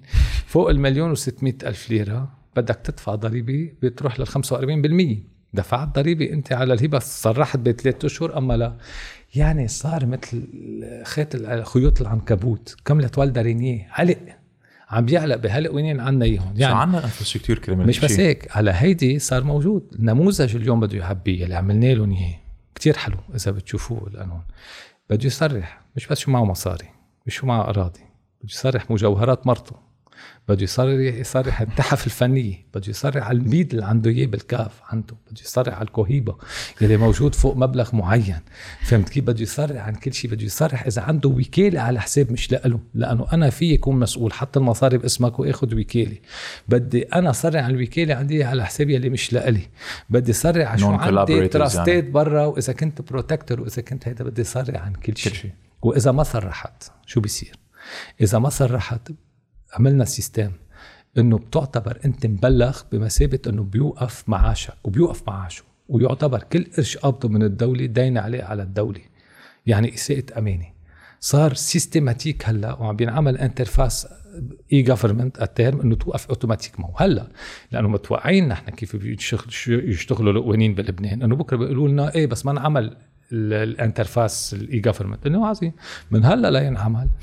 رح يكون بدكم تبلغوا المحتسب العام، يعني كونتاب بيبليك اللي بيدفع مجبورين تبلغوا انه ما عمل التصريح. واذا دفع المحتسب العام بيكون هو مسؤول وبيتحاسب على الماده مية وثلاثة وسبعين على مصرياته. يعني اذا الكونتاب البيبليك دفع اليوم لاي وزير وهيدا ما كان مصرح الوزير بيحجزوا على اموال الكونتاب البيبليك وعلى بيوته وعلى مصرياته وبياخذوا بيقرب عليه بقى.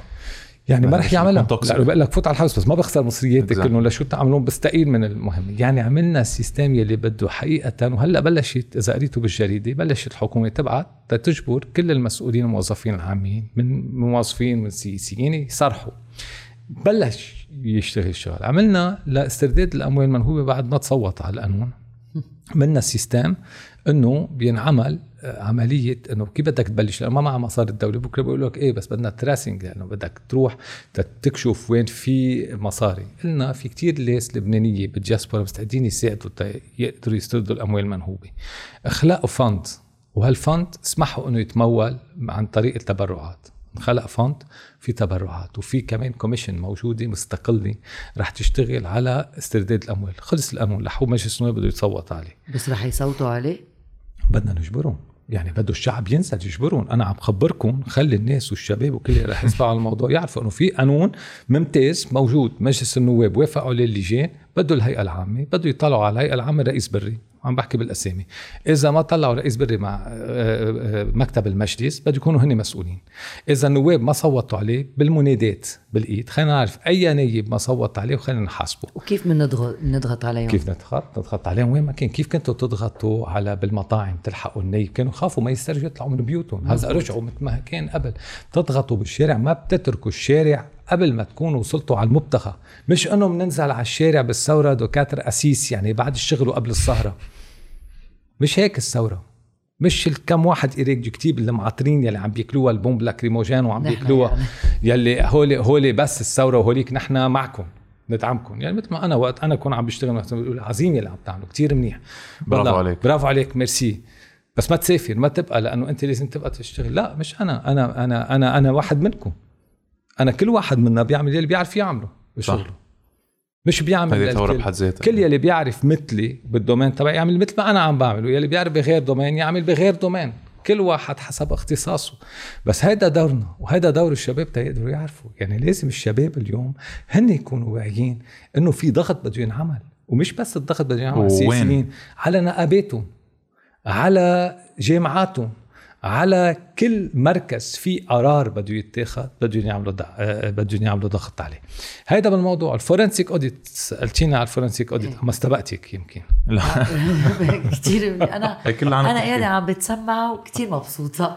فورنسيك اوديت فرنسيك اوديت ننتقل عليه بذات الاطار ونشوف فينا نعمل، لانه هلا رايحين بسوق عكاظ بين كل واحد بيعطي رايه. صح. انا صراحه مع راي وزيره العدل مية بالمية، اللي هو كان رأيه أنه ما في سرية مصرفية على المال العام. عم نحكي عن ماري كلود نجم. اي ماري كلود نجم. خلينا بس، وليه؟ مش لأني أنا زميل لألا أما صديق لألا أما كنت بالجامعة، ما أبدا. أنا المنطق اللي هي عم دافع عنه أقررته لجنة التشريع والاستشارات رأي قانوني، وفي كتير مراجع قانونية مهمة بتقول نفس الشيء. بس سوري كريم، فيك تشرح للعالم كمان شو الفورنسيك اوديت؟ بس أوكي. يعني اي بي سي الفورنسيك اوديت. اي سوري يا استاذ بقى رحنا رحنا ابعد. الفورنسيك اوديت شو هو؟ الاوديت هو تدقيق مالي. نحن نعرف بالاوديت كل شركه طبيعيه عندها حسابات، تمسك حساباتها، مجبوره تجاه مساهمينها انه يكون في جهاز مستقل يلي هو مفوض مراقبه بيجي بيدرس الحسابات يلي عملهم المحاسب تبع الشركه تيشوف اذا في شيء مش مطابق للقوانين. ليه مش مطابق للقوانين؟ لان القوانين بتفرض علينا شروط، اذا ما تنفذناها بتدفعنا جزء وغرامات وبتروح لحديث تسكير الشركه. مش لانه عم نعمل شيء مخالف للقانون، انتبهوا، مش الاوديت معمول تنكشف شيء مخالف للقانون، الاوديت معمول تيكون كله طبقا للقانون. مش هناك بنعمل اوديت، والدوله بتنتقل على الرابورت تبع الاوديت تما ترجع تيجي تعمل تدقيق هي كل مره. الفورنسيك اوديت هو مرحله اكثر من التدقيق العادي. نحن يعني رح نعتبر اليوم انه الشركه اللي عم ندققها عاديا هي الدوله اللبنانيه، عندها مدققين حسابات يلي هن اول شيء من اهل البيت يلي هو مفوض الحكومي لدى مصرف لبنان يلي له حق ياخذ كل المعلومات من مصرف لبنان على حسابات الدوله، باستثناء ما يستثنيهم القانون بالمادة أربعة وأربعين وبالمادة مية وواحد وخمسين يلي هن حسابات الغير الأفراد بس مش حسابات الدولة بس، وإلا له حق يطلع على كل حسابات الدولة ومؤسسات الدولة ومصرف لبنان نفسه كمان مصرف لبنان، لأنه ما في سرية مصرفية، ما في مصرفية يعني. على المال العام ولا في سرية مصرفية على حسابات مصرف لبنان، في سرية مصرفية على بعض الحسابات يلي موجودة للغير بمصرف لبنان.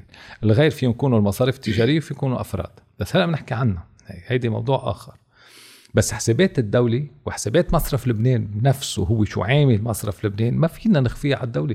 مصرف لبنان هو مصرف الدولة اللبنانية، مصريات مصرف لبنان دولة اللبنانية. بس رياض سلامة مش عم بيقبل، لا يعتبر. لأنه مصر... رياض سلامة معتبر حاله عم بيسوق سيارة لأله هو سيارة إجرة، فهمت كيف؟ أه. ما في يقول رياض سلامة أنا هاي سيارتي، لا بدك تردها يا حبيبي بدون ما تضربها، إذا ضربتها للسيارة بدك تدفع حقها. انت اخذ سيارة اجرة، مش انه فيك تفوتها بالحيط لان انت جاي عبالك تفوتها بالحيط.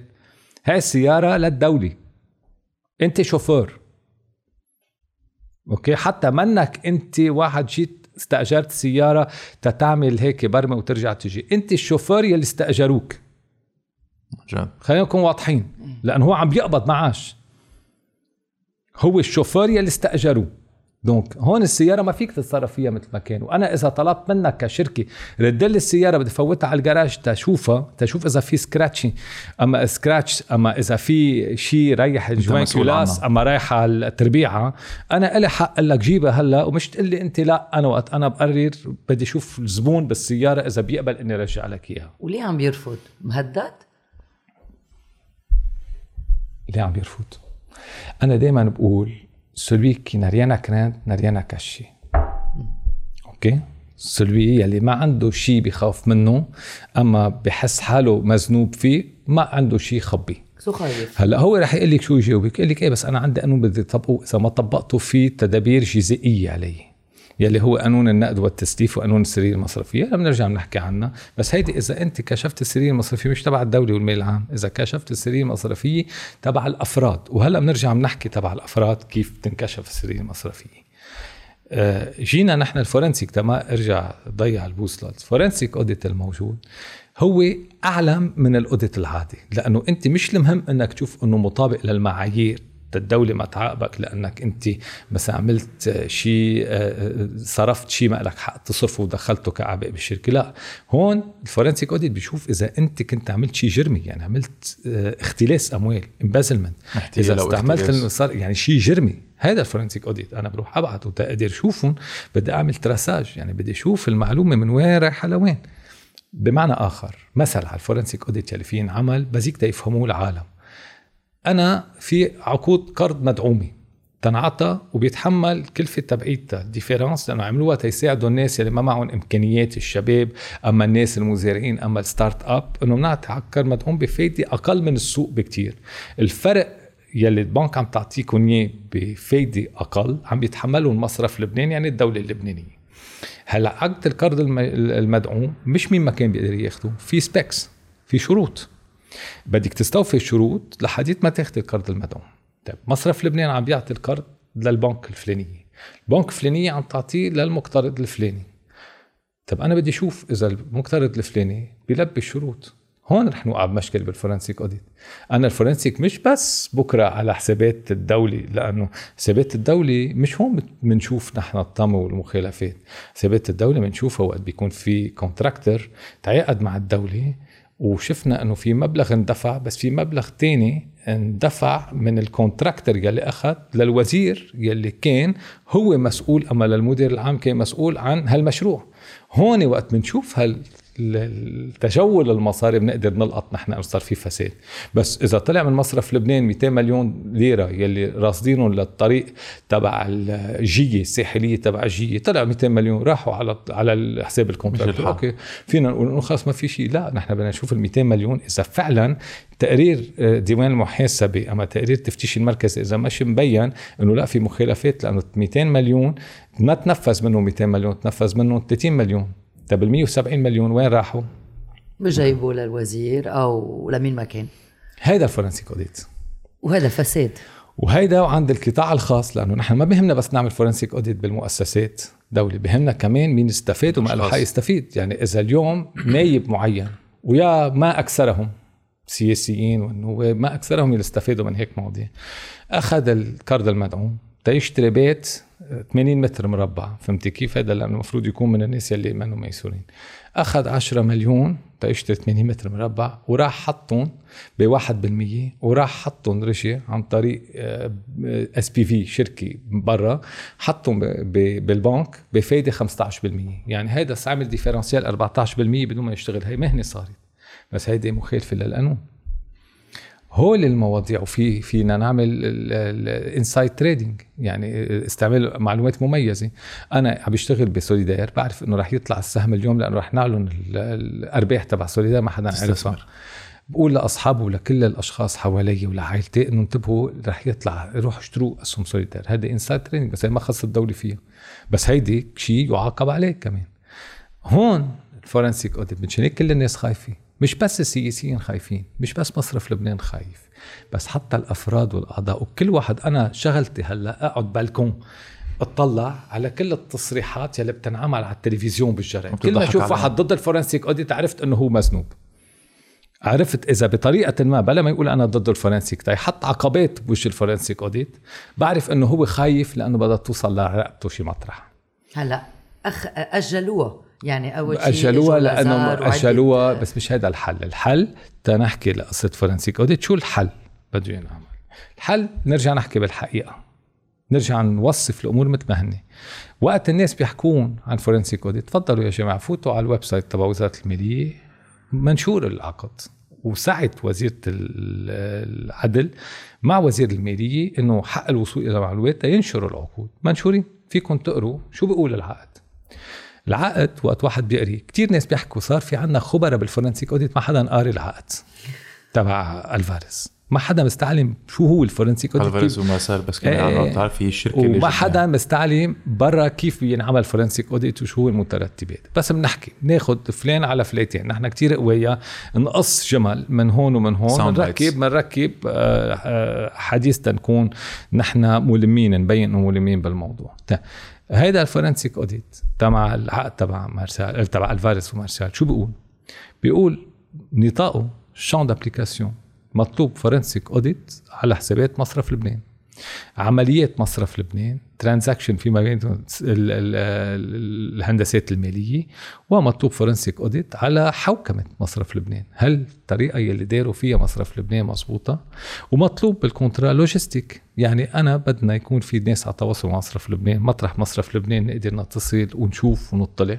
وبعدين البيانات المالية أربع نقاط مصرف لبنان عطى من الرابعة البيانات المالية اللي عندها إياها الدولة أساساً بيعطيهم لفوض الحكومة لدى المحكمة المصرية، وكل الباقي رافض. رافض اللوجستيك ليه؟ إذا ما عندك شيء تخبيه ليه رافض إن يكون في الفارس يكون موجود عم يتواصل مع المدراء عندك؟ ليه رافض الحوكمة؟ شو دخلها هيدي المسألة المصرفية؟ كيف أنت درت المواضيع؟ إذا أنت على حق بإدارة القرارات تبعولك وقت عملت السرية المصرفية وقت عملت الهندسة المالية لك حق أنت كحاكم لوحدك تاخد قرار بيكون ما يكون فيه المجلس المركزي. طب سؤال، هل الأربع بنود اللي عم تحكي فيهم هلأ خاصة أكيد بالمئة سؤال اللي نعطوا من الفارس ومارسال هي الشركة اللي جبناها ل رياض سلامة رياض سلامة مرد ما قدرت عليهم ثمانية وأربعين بالمية بس على مئة وثلاثة وثلاثين على مئة وثلاثة وثلاثين سؤال أه؟ مئة وثلاثة وثلاثين مئة وثلاثة وثلاثين سؤال طرحوه بفتكر بال ثمانية وخمسين هو مجاوب بفتكر يعني على ثمانية وخمسين بالقصص تافهه يعني مش مرح وتافهه ما رح احكي بس بمواضيع غير ذات صله. شو الحل؟ الحل نوقف سوق اوقاز نرجع على الرجنال الكونترا بيقول مصرف لبنان. وليه مصرف لبنان؟ ناس هن اكسترابولاسيون كتير قوية قوية عند السياسيين بيقولوا لك ايه بس مصرف لبنان كبش ما حرقه بد خلينا نبلش بوزارة الطاقة وغير مؤسسات. عظيم، في قرار لمجلس الوزراء متاخد ب اثني عشر خمسة ألفين وعشرين قرار رقم سبعة عشر خلينا نقيدوا الناس تدبير رقم اثنين طارح فورنسيك أوديت لكل مؤسسات الدولة لكل العقود اللي مضيتها الدولة مع غير أطراف بكل مؤسسات. بدكم تضلوا فعلوا الفورنسيك أوديت ما القرار موجود، اتفقوا انتم إذا بدكم أنتم كسياسيين كنواب قولوا يلا طلبوا من الدولة لأنه اليوم بحالة تصريف أعمال الدولة طلبوا من الدولة وسهلوا له وقولوا لرئيس الجمهورية رئيس الوزراء ياخدوا قرار استثنائي بتعيين شركة للفورنسيك أوديت تبع المؤسسات العامة. تفضلوا قرار استثنائي بيقدر ياخدوا إذا مدعوم من قبل نواب كمان بيجتمعوا بيقولوا يلا نحن داعمين رئيس الجمهورية حتى بحالة تصريف أعمال إنه نعينوا الشركة موجودة خليها تنعمل فورنسيك أوديت مصرف لبنان. في عندك مشكلة انت يا حاكم مع بعض الحسابات تتعلق بالاطراف الثالثين الاشخاص في جدل عليها. عظيم، خلينا نبلش بس بمواضيع الحوكمة وموضوع الهندسات المالية والاعمال تتعلق فيك بس. وقت توصل على حسابات الغير عنا حلين، اما الحل اللي طرحته لجنة التشريع والاستشارات اللي اخذت اساسا جورسبيدانس اخذت اجتهادات على الموضوع يا أخي يرقم السف...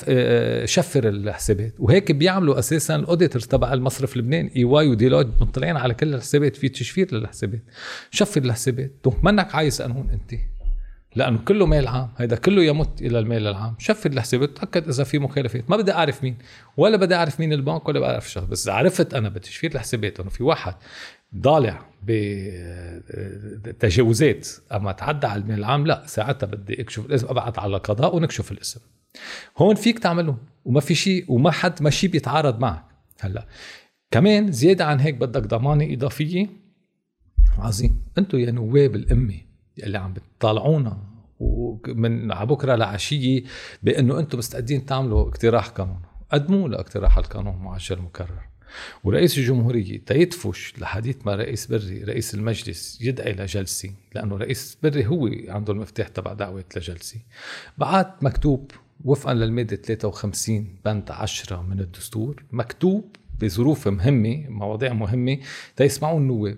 ساعتها بده يعقد الجلسة. هلا رح يقول هو ايه بس ما في جلسة بالعقد العادي لأنه للموازنة نستمع. لا، الموازنة أساسا ما في موازنة تنستمع. تاني شيء انتوا عملتوا سابقة، هلا عم بعطي كل شيء لأنه تفخت لوني وانت ما حدا يجي يقول لا في أسباب تانية. انتوا بال ألفين وخمسة عشر ألفين وستة عشر ما كان في موازنة وفي عقد عادي، وعملتوا الوانين المالية الواجورجانس سمون وانين ضرورة المالية، فيكم تعملوا نفس الشيء. مش ضرورة اليوم الفرنسي كودي عقدوا جلسة للاستماع دجال رسالة رئيس الجمهورية يلي رح يقول للنواب إذا بدكم تنقذوا هالبلد، لأنه وين وين المشكلة تبع الفرنسيك اليوم؟ الفرنسيك مش بس على موضوع الفساد تيفهموا الناس، ولا قرش جاي من صندوق النقد ومن ساد إذا ما نعمل فرنسيك أوديت على حسابات مصرف لبنان وبينوا شو الفجوة، ولا قرش. دونك كل ما نأخر كل ما تسيء الأمور، كل ما يخلص احتياط مصرف لبنان، كل ما تطلع الليرة وتتدهور، كل ما ينقصوا السلع بلبنان، كل ما نروح على الفقر وعلى المشكلة الأمنية. هون مسؤولين سياسيين مسؤولين. إذا رح نوصل على هالوضع بدكم تعرفوا مين هول المسؤولين.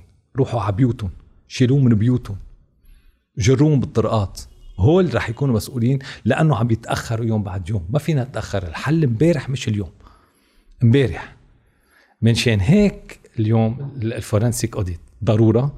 دعوه مجلس النواب وكل نايب وقت بده يصير فيه بعد الرسالة يستمعوا لها يعقدوا الجلسة. إذا ما عقدوا الجلسة رئيس المجلس هو مسؤول مع مكتب المجلس. إذا عقدوا الجلسة كل نايب شاطر يرفع إيده مع أم ضد الفورنسيك أوديت ساعتها ورفع السرير المصرفية. بتعرف ساعتها مين عن جد مع ولا كلهم؟ أنا عم بقول لك أنا كنت موجود بأمام رفع السرير المصرفية، كنت موجود بال... كنت عم بمثل نقابة المحامين ووزارة العدل الاثنين كنت عم بمثلهم باللجان.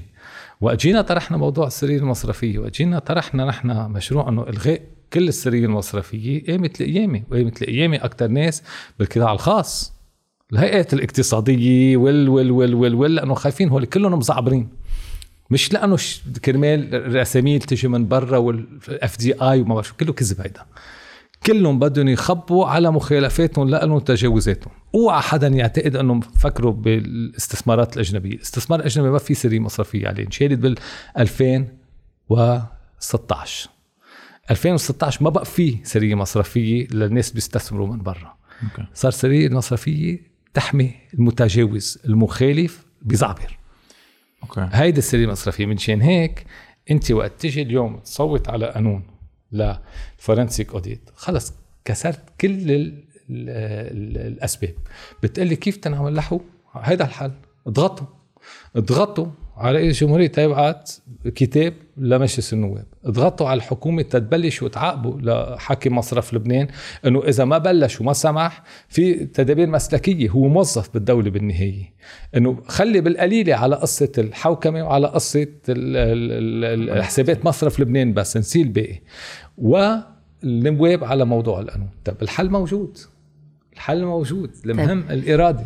ماري كلود نجم تقدر تضغط، عم تعمل عم, عم تعمل. تعمل عم تعمل هلا هلا آه المشكله المشكله اللي انا في لوم مش بس آه وزيره العدل بس كل الحكومه انه استفاقت متاخره. كان هول كلهم لازم يعملوه من زمان، كان لازم بس ميو فوك تاركو جامي مثل ما بيقولوا. ايه. بس كان لازم يعملوه من زمان، بس اليوم اكيد وعم تضغط. شو قالت هي؟ بعتت كتاب وطلبت من رئيس الجمهوريه ورئيس مجلس الوزراء انه يبعثوا مش طلب لحاكم مصرف لبنان، أمر لحاكم مصرف لبنان أنه يسهل عملية الفورنسيك أوديت تحت طائلة المسؤولية.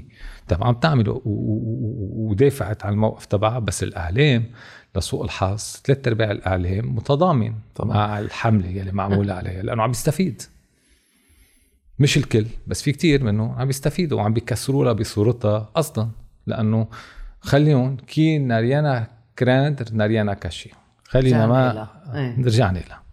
هلا انت عم تحكي عن الضغط الشعبي بس كمان في ضغط دولي كمان لازم يصير رايت وعم نشوفه هذا الشيء عم بيصير مع العقوبات اللي طلع ليهم جبران باسيل صحتين علبه. بدك تجمع الخطين الخط الداخلي والخط الخارجي وانا دائما بحب الصور وبحب التاريخ كتير انا ارجع للتاريخ لانه ما بتتعظ الا ما ترجع على التاريخ وتشوف شو صار. تعتقد كانت سهله على الحلفاء يعملوا الانزال ديباركومون بالنورماندي لو ما كان في خلال خمس سنوات شيء اسمه المقاومه ريزيستانس فرانسيس لو ريزيستانس وقت هن نزلوا عملوا الانزال تبعهم ما كانوا كسروا خطوط الورقيه الخلفيه للالمان فجروا لهم الترينات فجروا لهم الامكانيات التواصل ما بين العناصر تبعونهم وشوش تبعونهم. كان في ريزيستانس ما حدا عارف قيمتها بس ناس دفعوا ثمن كتير غالي ناس انقتلوا ناس انحبسوا ناس تعذبوا هو اللي بقيوا بس اشتغلوا. من شان هيك اجى هالجيش الضخم وما كان بالاول الامريكاني كان بيكرهوا لشاردوغول يعني روزفلت بيكره شاردوغول واجوا ب أربعة وأربعين وجاب جيرو جاب جيرو فرضوا عليه لشاردوغول لحديت ما اغتيل جيرو بألجي وما كان بده يجيبوا عيالته لحديت ما شدد تشيرشل يلي اساسا ما كان يحبوا لشاردوغول بس جيبوا لانه بده يعطي مكانه لفرنسا. الامريكاني ما كان بده يفوت بالحرب العالميه الثانيه انجبر يفوت انجبر بعد بيرل هاربور وكمان تاخر كتير تا يرجع يفوت بس فات تتكونت الإرادة الدولية وهيدا كان عايزين هن أن يكون في ناس عم بيقاوموا حاضنة عم بيقاوموا بيئة حاضنة. نحن اليوم بلبنان لبنانيين نحن المقاومة نحن هالريزيستانس فرانسيز فورس فرانسيز ليبر اف اف ال نحن موجودين أما بأي بلد تاني أوروبا كانوا موجودين والدول الأجنبية هن رح يعملوا هالتكتل يتخطوا على الهيدا بس خلينا نحن نبلش نفرجيهم مثل ما فرجينا في سبعتاشر تشرين إنه في إرادة شعبية تروح لقدام مش نكون خايمين هيك بهالطريقة هيك ماشي كأنه ضربنا على رأسنا بس بعتقد خايمين لأنه معنا المعلومات كمان استعملوا معنا الأدوات كمان نعرف مين ننتقد وين نروح عم نحكي اه عم نحكي عم نحكي أنا وغيري عم نحكي تفتكر عم نتسلى نطلع نحكي كل الوقت جعبنا نكرر ذات الكلام. أنا مرات يعني حقيقة بس أمن حالي ضلني عم عم كرر نفس الكلام وأطلع على الأعلام فهمت كيف مانا تسلية تطلع على الأعلام عندك مطبات كتير وقت تطلع على الأعلام بتكون مالك الموضوع اللي عم تحكي فيه بدك تكون كل موضوع وسلسلة عم نعملها تيقدروا الناس يعرفوا عم نفتح سايت ويب سايت عم نعطي عم ننشر كل شيء عم ننشر المقالات عم ننشر القوانين عم نعطي الويب سايت بالديسكريبشن باليوتيوب فيديو اكيد كله عم عم خلي الناس تروح تقرا وتشوف وتتابع خليها. اليوم ما فينا نقول ما بقى في امل ما بقى في امل ما في واحد ما يكافح المرض ما يكافح ما يخاطر ما ما يقاوم تجاه الموت وقال كلنا رايحين ميتين يعني صرنا مور فيفون كلنا إذا قبلانين بالوضع اللي نحن فيه خلاص صرنا مور فيفا. والعقوبات مثل ما صارت مع يوسف نحن نحن كنا عم نطلب نحن عم نطلب من زمان مش من اليوم ونحن كنا أيامات الخيام كنا نقول إن شاء الله يكون في عقوبات من برا يضغطوا عليهم ويعملوا نيم أند شيم يعني ينشروا حساباتهم وأموالهم بالخارج تيبين للناس وقدامهم هون شو عندهم مصالح. الامريكاني عمل مانينسكي بس ما كشف على حسابات قال انا بعاقب ما بخليهم يفتح حسابات بامريكا بيجبر المصارف يسكرون حساباتهم وما بخليهم يفوتوا على امريكا على الفيز بس ما جمد مانينسكي ما بيكشف على حساباتهم. نحن بدنا شيء انه يجمد الحسابات ويقول لحن عندهم هالمبالغ هون هول المبالغ مش لقلهم هول مش بس بسويسرا يعني ايه نيم اند شيم اما بيعلنون قبل ما يعلنون يقولوا لهم انا مع النيم اند شيم انتبهوا نحن فينا نكشف لرأي العام اللبناني بقى انتوا اتركوا اتركوا فلوا عنا يعني قالوا لهم اذا ما بدكم تقتنعوا ما بدكم تردوا المصريات ما اكلوا كل المصريات تردوا الجزء وفلوا فلوا ما بقى ترجعوا. فينا نعملها بهالطريقه لانه اذا انكشفوا هني قدام الجمهور تبعهم تنعتبر انه في نائب معين منطقه معينه عامل حاله عايش على الدروشي شاري سياره هيك ابو عشرة آلاف دولار وعم بيمشي فيها وهيك انه هو ما معه شيء وتبين انه لا برا معه مئتين مليون دولار شو رح يقول للجمهور تبعه. وكل ما يجي واحد لعنده من الناس بيكسر ايده بيقول له ما معي مصاري اعطيك مثلا ما بقى في ساعدك واذا بده يفوت واحد اولاده على المدرسه ما معي انا مثلك عايش نفس الطريقه شو بيعمل اذا بينكشف انه معه مئتين مليون بس كيف فينا نكشفه كيف فينا نبرر. الدول الاجنبيه هن بيكشفوا إذا اعتبروا أنه الشروط متوفرة وهو للناس فاسين وعندهم معلومات بيكشفوا لأنه مانينسكي على الفساد على الفساد عنده ملفات ما بينوا تيبينوه وراح يبينون أو تا أما هني يبينون أما يلي اتهموا يلي ثلاثة صاروا من مانينسكي هني يبرهنوا إنه لا ما في شيء عليهم يروح على أمريكا أما بالوزارات اللي اتهموا فيها يبينوا يعملوا عليها يطلبوا تدقيق إنه هني منو مذنوبين مثل وزارة وزارة الطاقة غيرها كمان في, في ثلاث ايه. أشخاص يعني في ايه. كمان وزير علي حسن خليل والوزير فنيانس خليهم إذا بدهم ليه قاعدين هيك وما عم يتحركوا إذا الموضوع بس سياسي خليهم يبرهنوا إنه سياسي بس ويبرهنوا على براءتهم هيدا عم نحكي عن دولة مفترض تكون ديمقراطية اللي هي أمريكا رح فينا نسترد الأموال منهوبة لأن هيدا أسطورة كلها نسمعها هيدا هيدا مسار طويل كتير طويل كتير مثل ما هن بس فينا نسترد الأموال منهوبة بغير طريقة فينا نسترد الأموال منهوبة وقت من منقرر إنه عملنا خط فاصل ما بين الماضي والمستقبل يعني قلنا لهالأشخاص اتركوا حتى إذا ما استردينا كل الأموال اتركوا وشمسناهم بدهم يصيروا وهن حاسين حالهم غلط ونرجع نبني اقتصادنا ساعتها فينا نسترد أموالنا لأنه أنا عندي إيمان وعندي آه مأكد من أن الطاقة اللبنانية مهولة وفيها ترجع بأسرع وقت أسرع من ما بنتصور نحن الطاقة اللبنانية فيها ترجع تنتج اقتصاد آه منتج واقتصاد فاعل وهالاقتصاد وقت رح يمشي رح يرجع يرد لنا مصرياتنا ويرجع خلينا نعيش أفضل مش في كتير ناس بيخسروا اسأل الناس اللي بيوصفوا مصرياتهم بالبورصة شو بيعملوا بيكونوا حاطين مصاري في ناس بيخسروا ملاوين وبيرجعوا بيقوموا بيكون بقالهم مليون بيرجعوا بيبنوا وبيمشوا على المليون خلينا نعتبر نحن كشعب اليوم هلأ رح يرجعوا لنا ورح نجرب بطريقة ما بس نعتبر انه عملنا بلاسمان غلط وظفنا غلط بس خلينا نتعلم اليوم ونرجع نبني بيلي بقالنا من وقت لأولادنا أهم استثمار عنا إيه هو هالجيل الشباب الجديد هيدا أهم استثمار أنا بالنسبة لي الأولوية كيف بدنا كيف بدنا نعطي لهالجيل الشباب نعطي أمل أنه لبنان بده يختلف بالصورة لبنان بده يكون بلد بيسنة وبيعطي أهمية قصوى للقيم نرجع متمكننا قيمات زمان النزاهة الكفاءة الشجاعة الطيبة هول مزايا ما بقى عنا إياهم بدنا نرجع نعلمهم الإدمية يعني الواحد بده يجي على مركز مسؤولي رح يكون إدم وشغيل وشفاف هون ساعتها الشباب يقولوا لك لا هيدا البلد ما عنا غنى عنه مستعدين نحن نتعب مستعدين مثل ما بأوروبا بيشتغلوا من عبكرة عشي بيدفعوا ضرائب بس بياخدوا شي بالمقابل بس بدنا نأمن لكل هالناس يكون عندهم كرامة حياة أنا ما بقبل عيش ببلد بقبل عيش ببلد ما فيه بنى تحتية بقبل عيش ببلد في إذا بدكم عمار غير شرعي فينا نغيره ما بقبل كون ببلد واحد يموت عبي بالمستشفى ما بقبل كون ببلد واحد يفتش على الأكل بالزبالة برفض برفض أنا بالنسبة لي هيدي الأولوية ولا لبناني لازم يكون عنده مشكلة إذا بدكم بكرامته ما فينا نمس بكرامة الشخص وهلا عم ننزل كرامة الشخص فوق كل اعتبار منشان هيك أنا طموحي وشغلي وعطائي هو لإعادة أما محافظة على كرامة الإنسان بهالبلد من هون بنبني لغير شيء بعدين هذا الاستثمار اللي عم تحكي عنه هو الصوت صح يعني اوكي ليتس سي من هلا ورايح نحن حنبلش نرجع نعمل هذا الانفستمنت إذا عنا دولار أو مليون دولار أو وات ايفر هذا الانفستمنت الجديد بيتنفذ مع صوت يعني ما لازم نرجع نصوت للأشخاص اللي صوتناهم من قبل هذا انفستمنت بدك تتعظ نحن عنا جيل شباب اليوم عاش هالمرحلة الصعبة أربع سنين كان عمره بانتخابات ألفين وثمانية عشر كان عمره ثمانية عشر سنة سبعة عشر سنة ما كافي ينتخب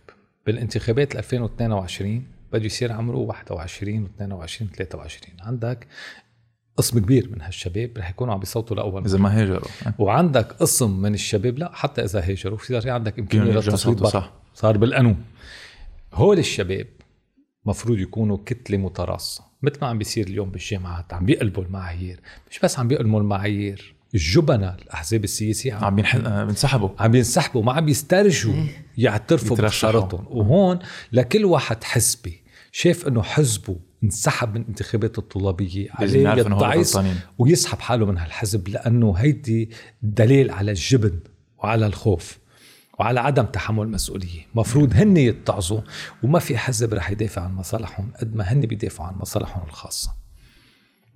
يعني مسؤولية علينا، أكيد مسؤولية علينا، بتبلش فينا بلش. وما لازم نهرب، ما لازم نهرب، ما حدا رح يمسكنا بإيدنا تيوصلنا على الشاطئ الأمين. نحن بدنا نجازف، نحن اليوم موجودين ببحر معموج، نحن بدنا نخلص حالنا ونخلص اللي معنا. سو الأمل واقف على كتفات الشباب، أكيد، والثوار، أكيد. أوه شو حلو. looking forward. منعرف شو لازم نعمل يعني هلا، لازم نحط لهم فرد على راسهم. إيه نحن الفرد، نحن الفرد. ثانك يو كريم، ميرسي لك كثير، انبسطنا بالسيشن. هلا بدنا المعلومات وهوبفلي خير لقدام، وهلا عنا كل شيء ان شاء الله بوجود اشخاص مثلكم اكيد الخير لقدام. ثانك يو ثانك يو.